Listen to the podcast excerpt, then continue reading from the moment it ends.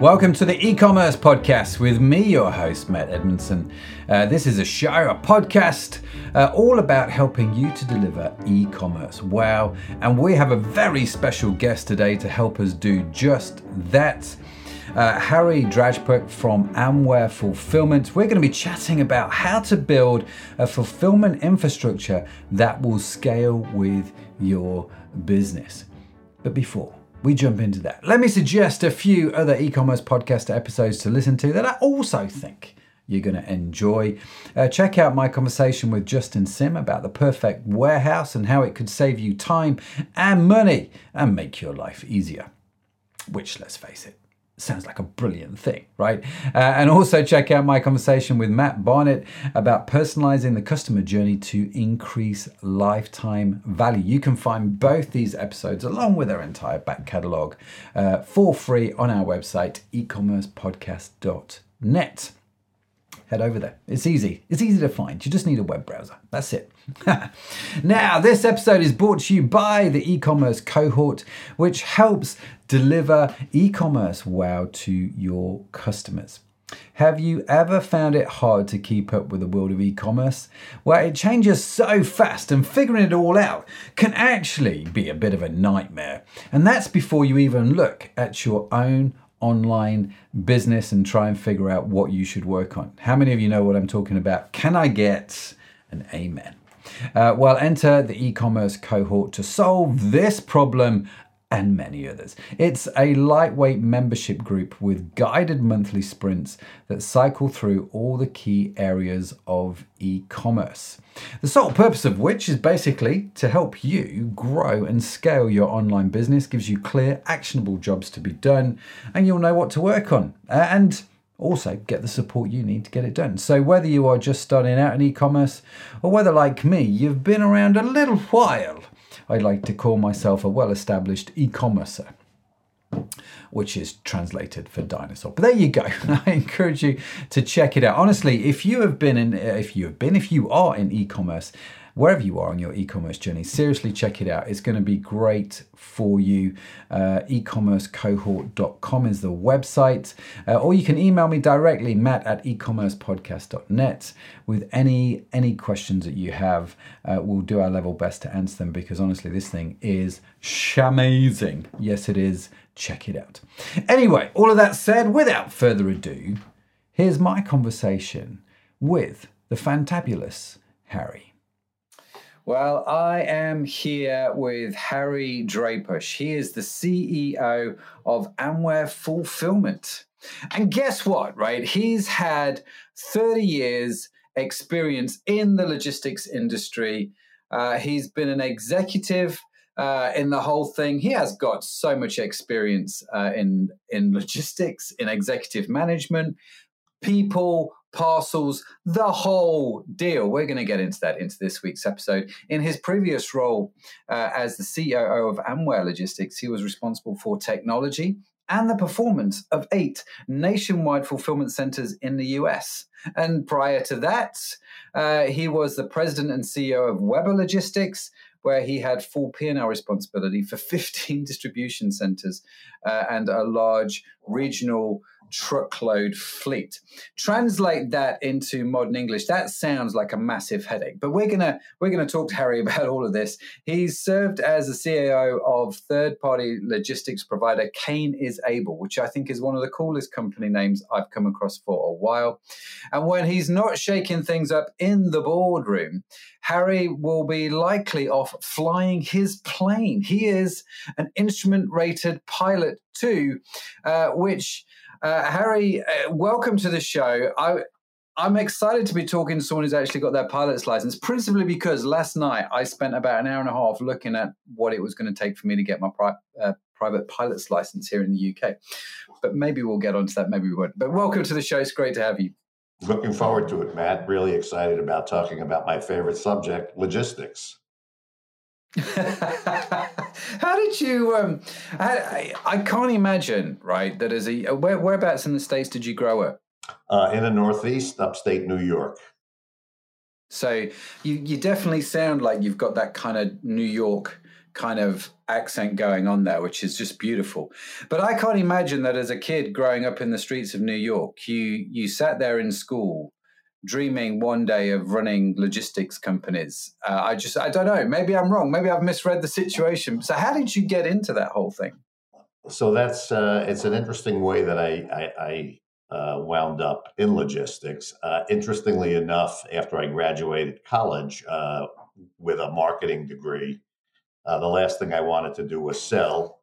But unfortunately, those were the only type of jobs available was selling. And I actually went to work for a business forms company. And I just happened to call on a trucking terminal. It was a cold call. I walked in and he said, you know, we don't buy our forms here locally, but would you be interested in a career in trucking? And I said, I don't know the first thing about trucking. And we just got to talk for an hour. And it just sounded like a very, very interesting field, certainly more interesting than business forms. And that's really how it started. From that point, I spent 10 years in local transportation. And then I was actually recruited by a company if I was interested now, and not in the rolling stock, but would I be interested in the four-wall environment of warehousing? And so I made the transition. It's been 30 years in the warehousing logistics business, and it's really changed over the 30 years from industrial B2B to really the explosion of e-commerce and direct to consumers. Mm. Yeah, I bet it's changed a lot. And I'm keen to pick your brains on that whole thing. So you got into logistics just because of a chance conversation with a guy who said, do you fancy getting into trucking a few years ago? It was really that simple. The enticing thing about that was I was offered a company car and an expense account.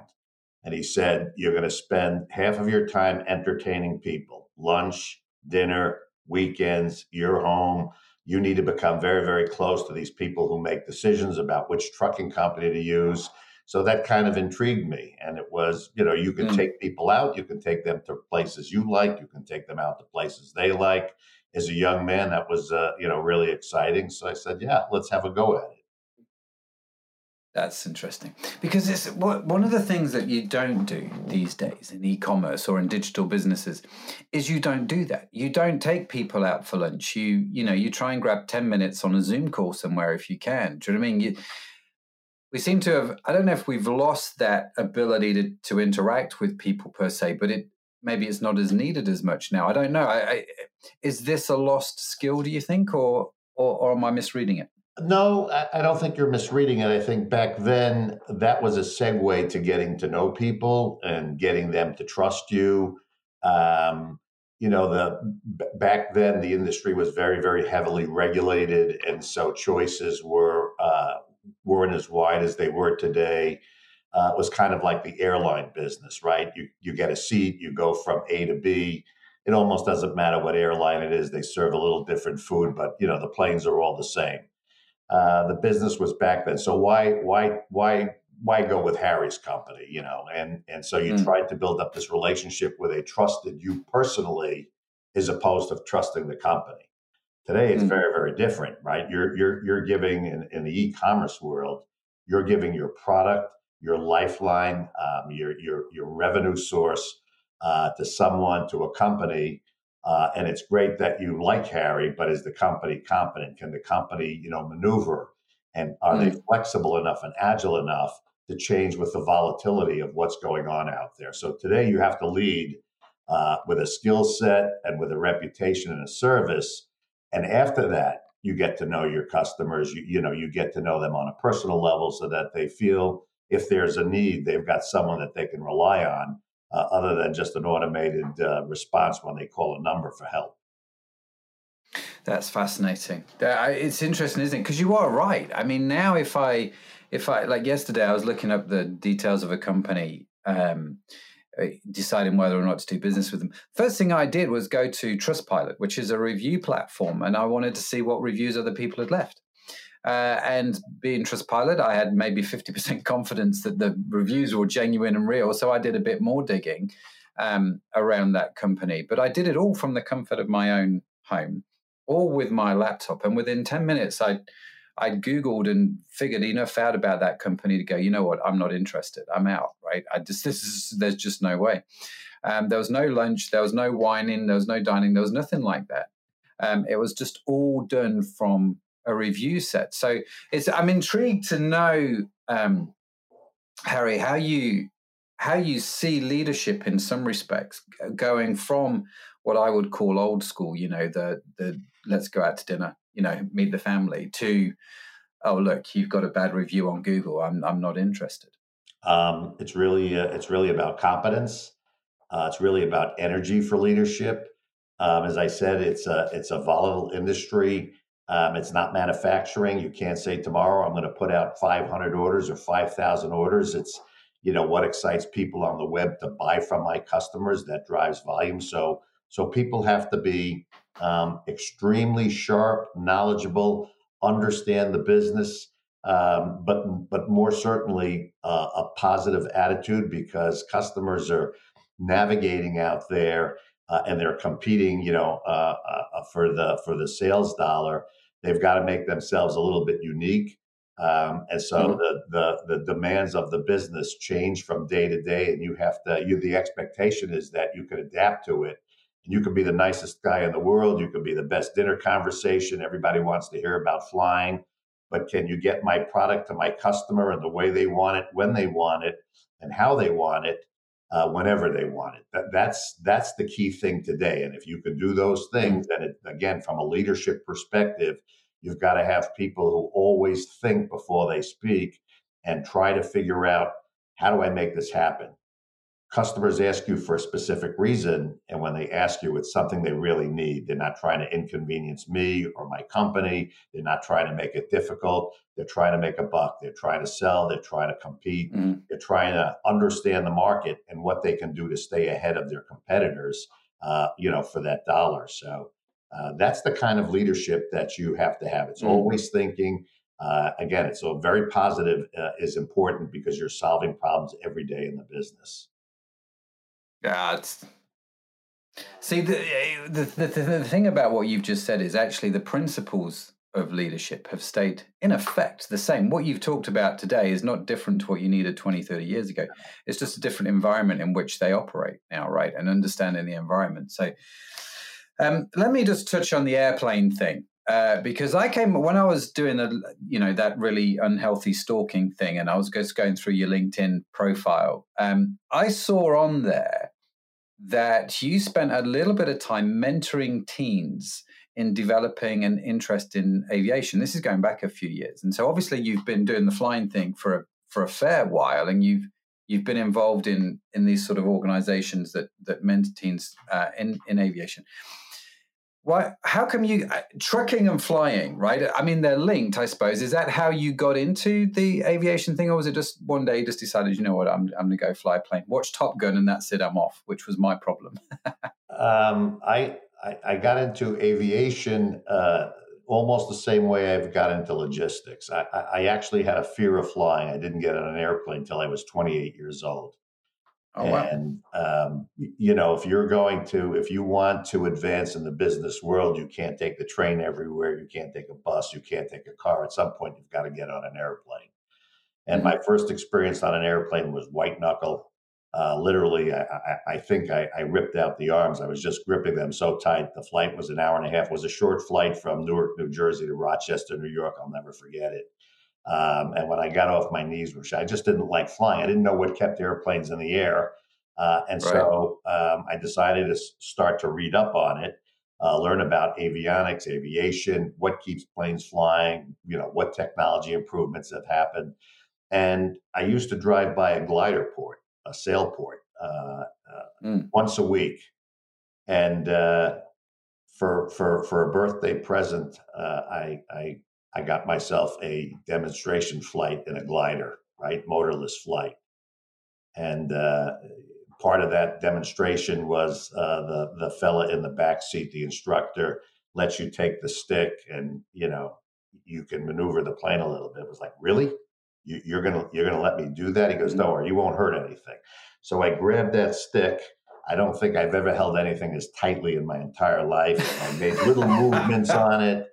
And I was so excited when he took it back that I didn't harm anything, that when I got down, when we landed, I walked right up to the office and bought 20 lessons to start that. Oh, wow. That's how I got into aviation. And but you did it intentionally to overcome your fear of flying. So were you still afraid of flying when you got into that glider for the first time? Oh, absolutely. I mean, not as much. I mean, I wasn't white knuckled. You know, there's still some trepidation. You know, there's the newness of everything, and it's not what you know, it's what you don't know. And, you know, you think about everything that's ahead of you that you have to learn to be safe and proficient. But over the first few lessons, I became comfortable, and you get to a point where it almost becomes second nature to fly, in that you don't think about the adverse potential of something happening. You're always thinking about ways to just be safe, and if this happens and that happens, here's what you do. Flying is a very, very interesting thing. It's always preparing for an event. What if this happened? What if you ran out of fuel? What if circumstances changed? What if weather changed? What if you had to land immediately? You're always thinking about that when you're flying. And when you transition from that, business is no different. Everybody can do things when things go well, when you're not thrown a curveball, so to speak, when everything goes according to Hoyle, when everything happens as it should happen, life is good. Unfortunately, that's not the case. Things occur every day in the business, from simple things like printers start malfunctioning and, you know, you lose your system, you lose electricity in the building. There's people don't show up for work for some reason. There's a high degree of call-outs. There's a sickness. There's a snowstorm. Customers expect things to get done regardless of what happens. They expect us to have a plan B and a plan C so that we can always make sure that their customers are not dissatisfied. And that's not an unreasonable expectation. That is in part why they come to us and ask us to handle their business. That's a really interesting point. Always preparing for the unknown. And so I guess you learn that from flying. That, I think, Harry, is going to be a great excuse that I can use to say to my wife, listen, this is the reason why I should learn to fly. It's going to make me a better businessman.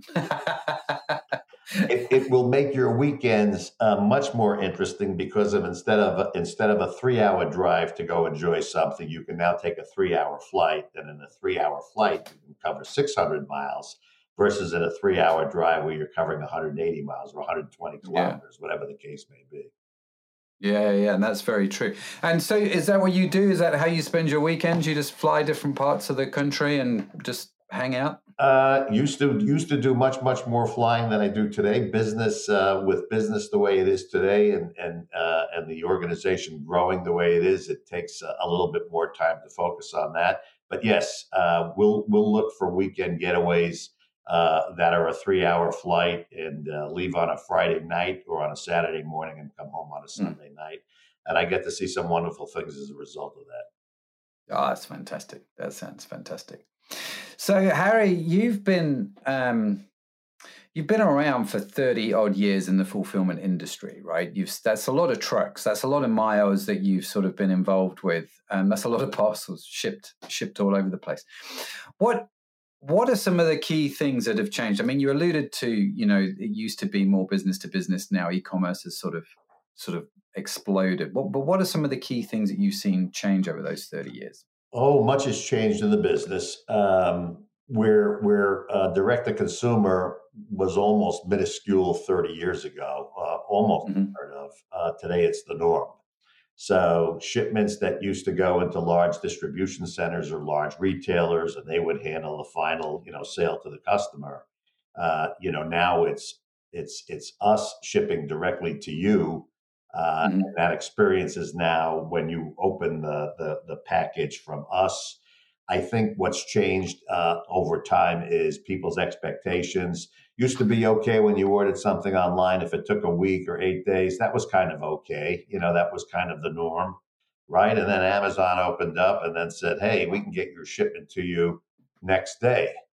And all of a sudden, hey, Harry, can you do next day? I mean, we want to get our product out the door when, you know, we give you an order today, want you to fill it today so our customer gets it next day. So expectations have changed from speed, from quality of service, the ability to do different things, you know, not just pick a unit, but to customize it, if you will, to make changes to it, to package differently, to do nice packaging, to add a special card with a personalization. You know, 30 years ago, that was unheard of. You want us to what? No, we don't do that. We're not going to write anybody a card. Come on. We don't do that. And today, the expectation is to be as flexible and to figure out whatever it is we're asking you to do, help us do that, because that's something that differentiates us in the marketplace. That's a really, I like the word you use there, flexible, because I think that's what everybody wants, isn't it, these days? We just want you to be, we want you to do it a little bit differently for us because we don't want to be the same as everybody else, because being seen to be the same as everybody else, being vanilla, being bland and boring, you don't tend to differentiate yourself.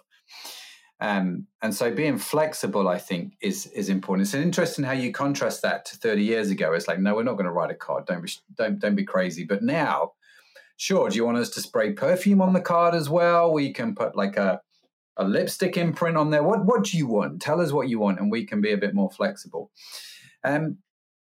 How easy has it been for you guys to make that transition? The reason I'm asking this is because actually, for me, this is one of the things I think a lot of e-commerce businesses struggle themselves with, is being that flexible and adapting to changing consumer demand relatively quickly, actually. Like you say, a few years ago, you were fine with an 8-day delivery. Now you want it next day.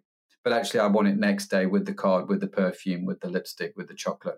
And I, as an e-commerce entrepreneur, have to keep up with that.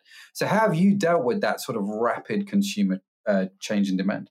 So, several things. It starts with people. You have to make sure that the people in your organization and those that you hire, you know, have the right attitude about willing to serve, about willing to please, about wanting to do a very, very good job as opposed to just do a job. I come in, I'm here for 8 hours. You know, why do I have to do this? Why do they have to have that? Why do they have to make it difficult? I got to get all these orders out. Why do I have to do that? If you start with a base from that, you're pushing a rock uphill.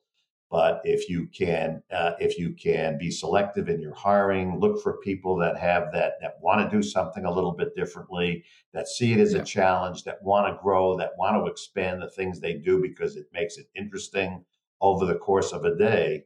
And then internally from your own leadership team. And as I had mentioned earlier, positive energy is really, really critical because there's all sorts of pressures on the business today, to be quick, to be perfect. Social media keeps my customers up at night, right? Just like you do, everybody gets online, not just to find out, should I try this company? But once you try it, you write the review. Hey, ordered something from ABC Company, got the totally wrong thing. It was packaged miserably. I ordered 3, I got 2. Now I've got to return it. What a hassle. And that keeps my customers up at night. So the ability to have people, employees, put themselves in the end user's shoes. Would you want to open up a package that wasn't done right, that it appears somebody didn't care, just pushed in there, shoved in, not taken care of? Packaged wrong. You've waited for this thing. You've placed the order, and now it comes, and you're disappointed. Now you have to wait for it again. If you can change the mindset from internal, this is the job I have to do and get it done. You know, here's when I come in the morning. Here's my inbox. When I go out, it's like this. I had a good day. As opposed to, did I take the care? Did I do it right? Did I think about the person who's going to open this up and enjoy it? And I'm a part of that. So. Finding people who want to do that, and then having an atmosphere that walks the talk, that supports that, you know, that is invested with them and make sure that they understand what it is we're doing and they have care and passion, and it shows in your work. That's that. You know what? If you're listening to the podcast, just rewind that section and write that down, because that's gold. Listen, we're going to carry on this conversation. There's a couple of things that Harry's just said that I really want to dig into. Specifically, I want to get into this whole opening experience. And some of the things that we should think about when sending parcels out to customers. Don't go anywhere. We'll be right back in just a few short moments after this quick sponsor break. Hey there. Are you a business owner? Here at Orion Digital, we know firsthand that running an e-commerce business can be really hard work. As the online space gets more competitive, it is becoming even more challenging to stay ahead of the curve. We totally get it. So we want to help you succeed by offering a wide range of services, from fulfillment, marketing, customer service, and even coaching and consulting, just so that you can do what matters most. Save yourself the time and the money and let us handle the day-to-day tasks. This way, you can run your business without having to worry about the boring stuff. So what do you say? Are we a good fit for each other? Come check us out at oriondigital.com and let us know what you think.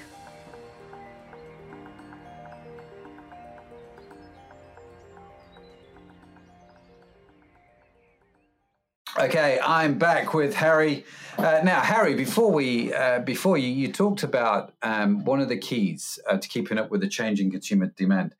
The phrase you used was to put yourself in your customer's shoes, right?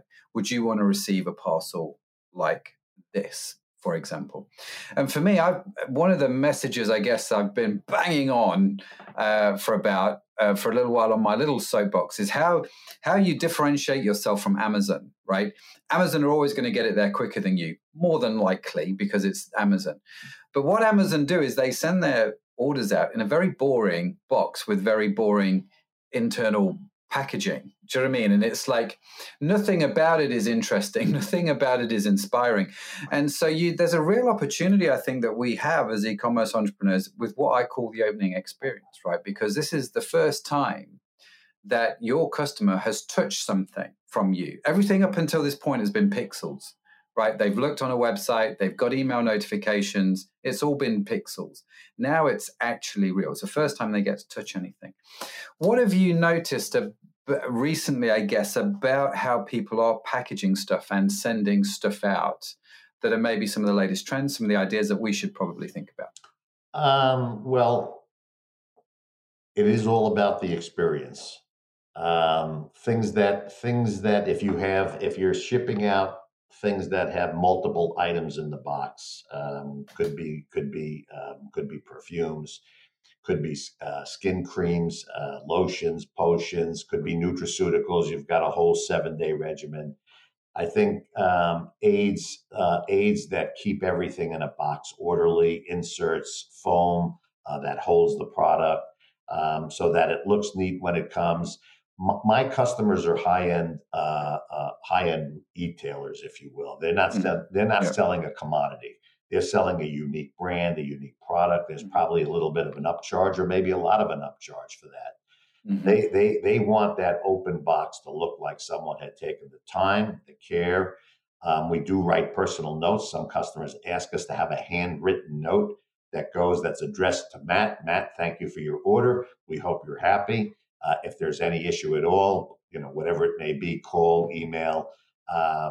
So I think as you think about how that happens to your customer, you have to think about the smile that they get when they open it, and the fact that they're going to want to buy again because they're going to want that experience again. They're going to be justified in making the purchase and the potential premium for your product. I like that. I like that. Think about the smile when they open it. That's, you see, one of the brands that I've seen do this super well is obviously Apple, right? They, to the point where even how they wrap their cable, it just like, it's like a piece of art. Do you know what I mean? And the way it arrives perfectly sort of coiled in the box, and everything's fit and snug. Even when you open the box, it takes 5 minutes for it to, because it's so well fitting. Do you know what I mean? And this sort of suction type thing. Is this something that something that e-commerce retailers should definitely be thinking about in terms of, You know, there are brands like Apple pioneering this kind of thing, but there are people that do sell commodities. Yeah, I don't know, they may sell supplements or something like that. Should they be thinking about their packaging and always trying to sort of innovate and push forward? For many reasons, yes. And I'll start with Amazon puts the smile outside the box. We put the smile inside the box. I love that. Right. What is the difference between that? And there were numerous differences, but the answer is yes. It's as critical to think about what goes inside the package, other than the product. Again, to differentiate yourself.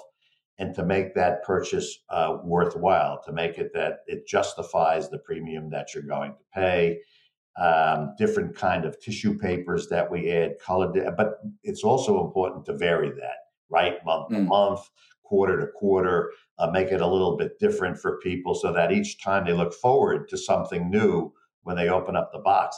It's not just the product that my customers are selling, it's that whole experience that starts from the time they place the order till they actually received the package, and that wait and that expense was all worthwhile.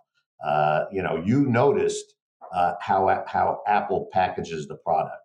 Many people notice how it's not packaged. I remember getting one of my first shipments from Amazon, and it was actually a beverage, and they had thrown 2 six-packs into a container, put a little bit of paper in it, and that was it. When I got it, you could shake it, you could hear it. Opened it up and listen, okay, I got it, right? That's mass production.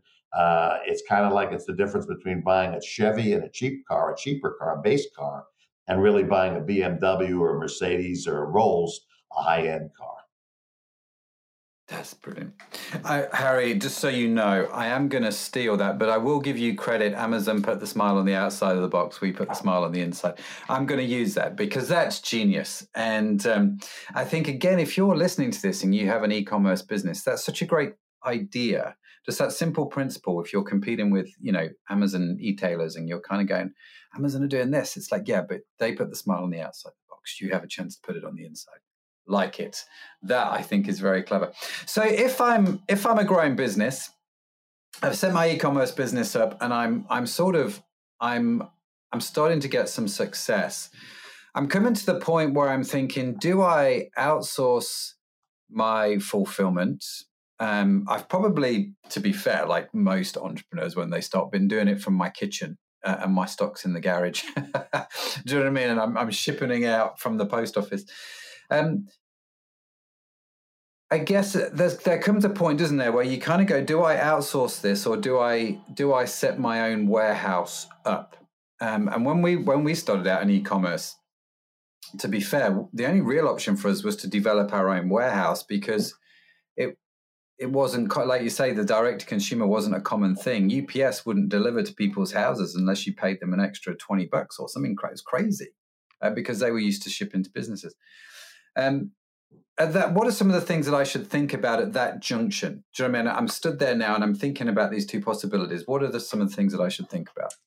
Well, for sure, you should think about what is it going to cost you as your business grows to be able to do the back end, the shipping, to be able to do that service. What kind of space do you need?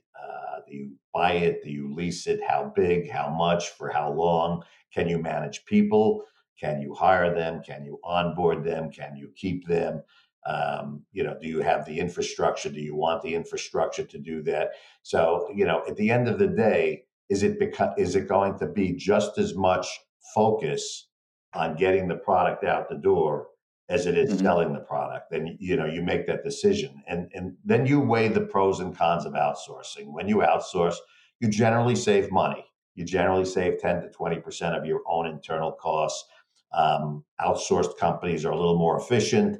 They can share labor amongst different customers. You don't keep people around not doing anything. So there's always work to do, so they're more efficient. You can economically manage volume swings when you outsource it, right? We're geared to be able to handle differential volumes day to day, week to week, right? We know how to source people. We know how to effectively use them. When you outsource, you can focus on your core business. And your core business isn't getting the product out the door.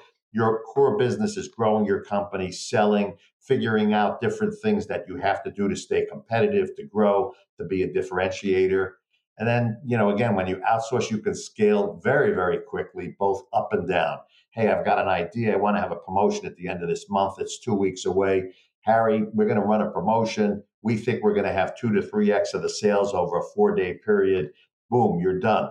The back end is all better been taken care of. Harry's going to figure out what he's got to do to get that 4x volume through. You can now focus on getting your message out to people to buy. The cons, potentially, you may lose a little bit of control, right? You're now outsourcing it to someone. Harry and his people, do they really care like my people care? Are they really going to focus on the product? And are they going to give it the attention that my people will have? I can just walk in my warehouse and see what my people are doing. You know, Harry's is not here. Maybe it's 100 miles away. Maybe it's just a block away. But I don't have that direct access that I had before. You may lose people when you make an outsourcing decision. As a third-party provider, we're more than happy to take the people that work for you into our environment. That's great. They already bring tribal knowledge. They've already got ideas of how this should happen. You've probably already pre-screened them and indoctrinated them. We'd be more than happy to take them on. Sometimes it's not practical. Your office may be in New York. Your shipping may be in Dallas. Your people won't have an opportunity. So that's a decision that, gee, these people have been loyal to me as I've grown my business. I can potentially lose them. And then, you know, managing a third-party provider is not the same as managing your own warehouse. It's a very, very different skill set.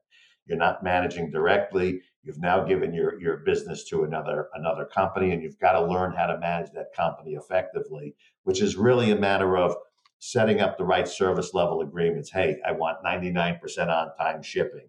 I want you to receive product within 6 hours. I want this level of inventory accuracy. You know, in a way, it's a little bit of a relief because now you can just drive the standards that you want and manage that versus you're standing in the middle of a warehouse trying to figure out how to make all that happen. Very, very different skill set in managing through someone versus doing it yourself.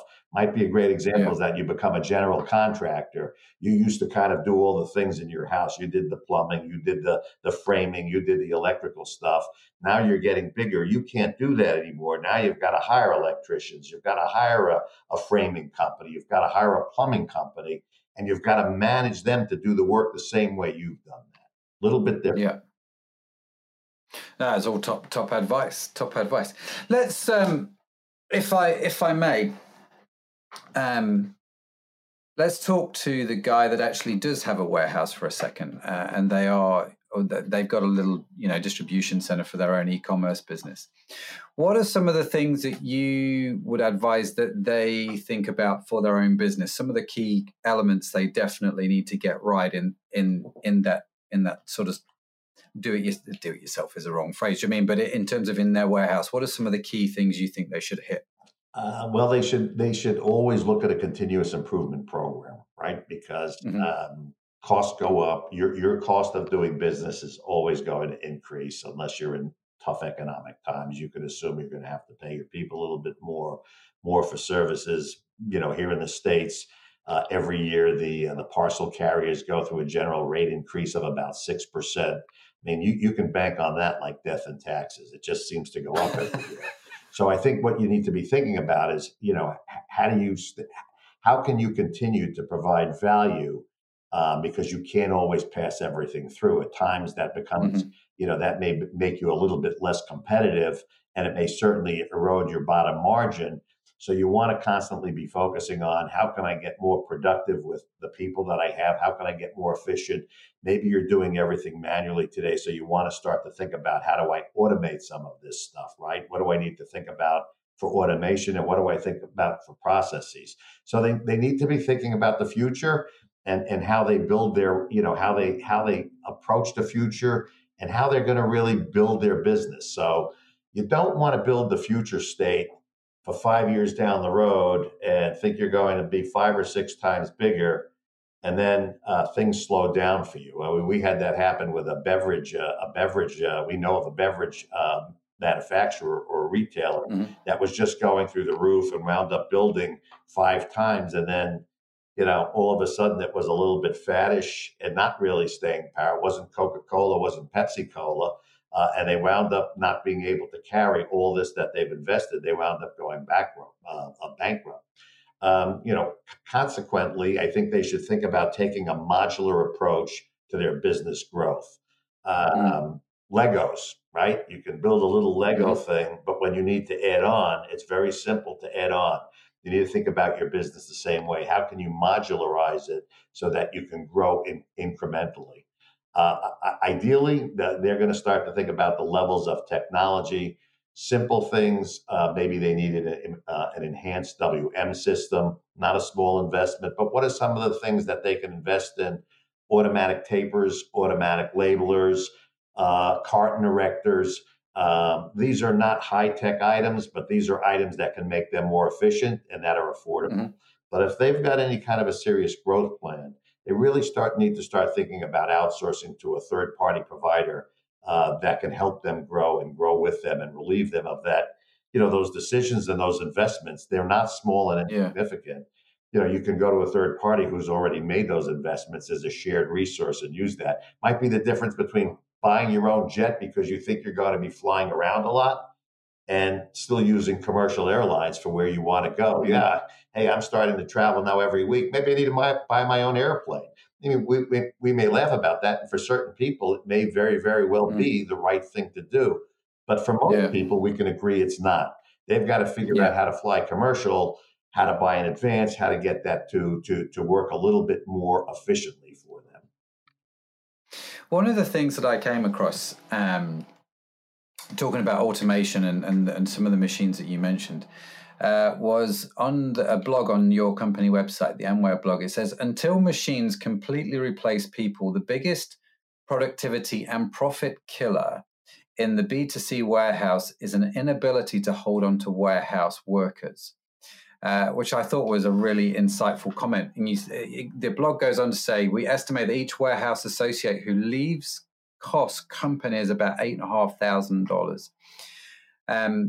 Is this something that you've noticed? I mean, obviously it's on your company blog, but I maybe you can just expand on that a little bit further. So the current situation here in the States is that there's 11 million open jobs and 4 million people. Right. If you believe that, so you it's a buyer's market. If you want to think about employees and associates, clearly when someone leaves, you've got to go through retraining. You know, you've got to go through a learning curve that takes time. Their efficiency, their productivity doesn't come up to speed for 3-4 months, depending upon what they're doing. It's a morale killer. People start to leave around you. You start to wonder, why am I here? What do these people know who are coming and going that I don't know? So it's very, very real. It's something that has to be focused on. And it's something today that you have to work with your associates to make sure you make it a good place, you're competitive, you include them, they're part of the solution. They're not just chattel who comes in and goes and, you know, do what we tell you to do. It's a very different environment. You want them to feel a part of, the solution and that they make a difference, which means you have to resource them properly, you have to give them the right tools, and you've got to spend time and not take for granted they're going to be here. You've actually got to spend time investing in them and making sure you hear them, spend time with them, know them, understand what drives them. We use a tool here called Predictive Index, which makes sure that we can match people to the right job so that they're happy doing it, as opposed to it's a paycheck, I need a paycheck. I think, wages here in the States have gone through the roof because of supply and demand, because businesses are growing. And you don't want employees leaving for 50 cents or 25 cents. You really want them to stay because they want to be part of what you're doing. They believe in what you're doing. They want to be part of it. They feel you're putting back in them. Just like opening up that box and having that great experience, they like walking through your door and not feeling like they're going to be working on the salt mine for 8 hours, that, hey, I'm going to be in here. I enjoy being here. I've got people I enjoy working with, and I'm appreciated when I'm here. That, more than anything else, next to a paycheck, is what people really, really want. They want to be appreciated. They want a pat on the back. They want a shout out when they do a great job.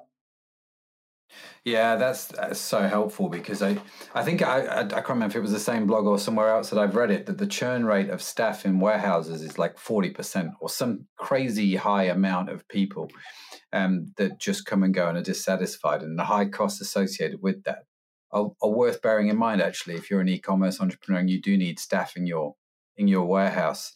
I thought that was super insightful. The other thing, this was on a blog, I think you wrote this one, Harry, on multichannelmerchant.com.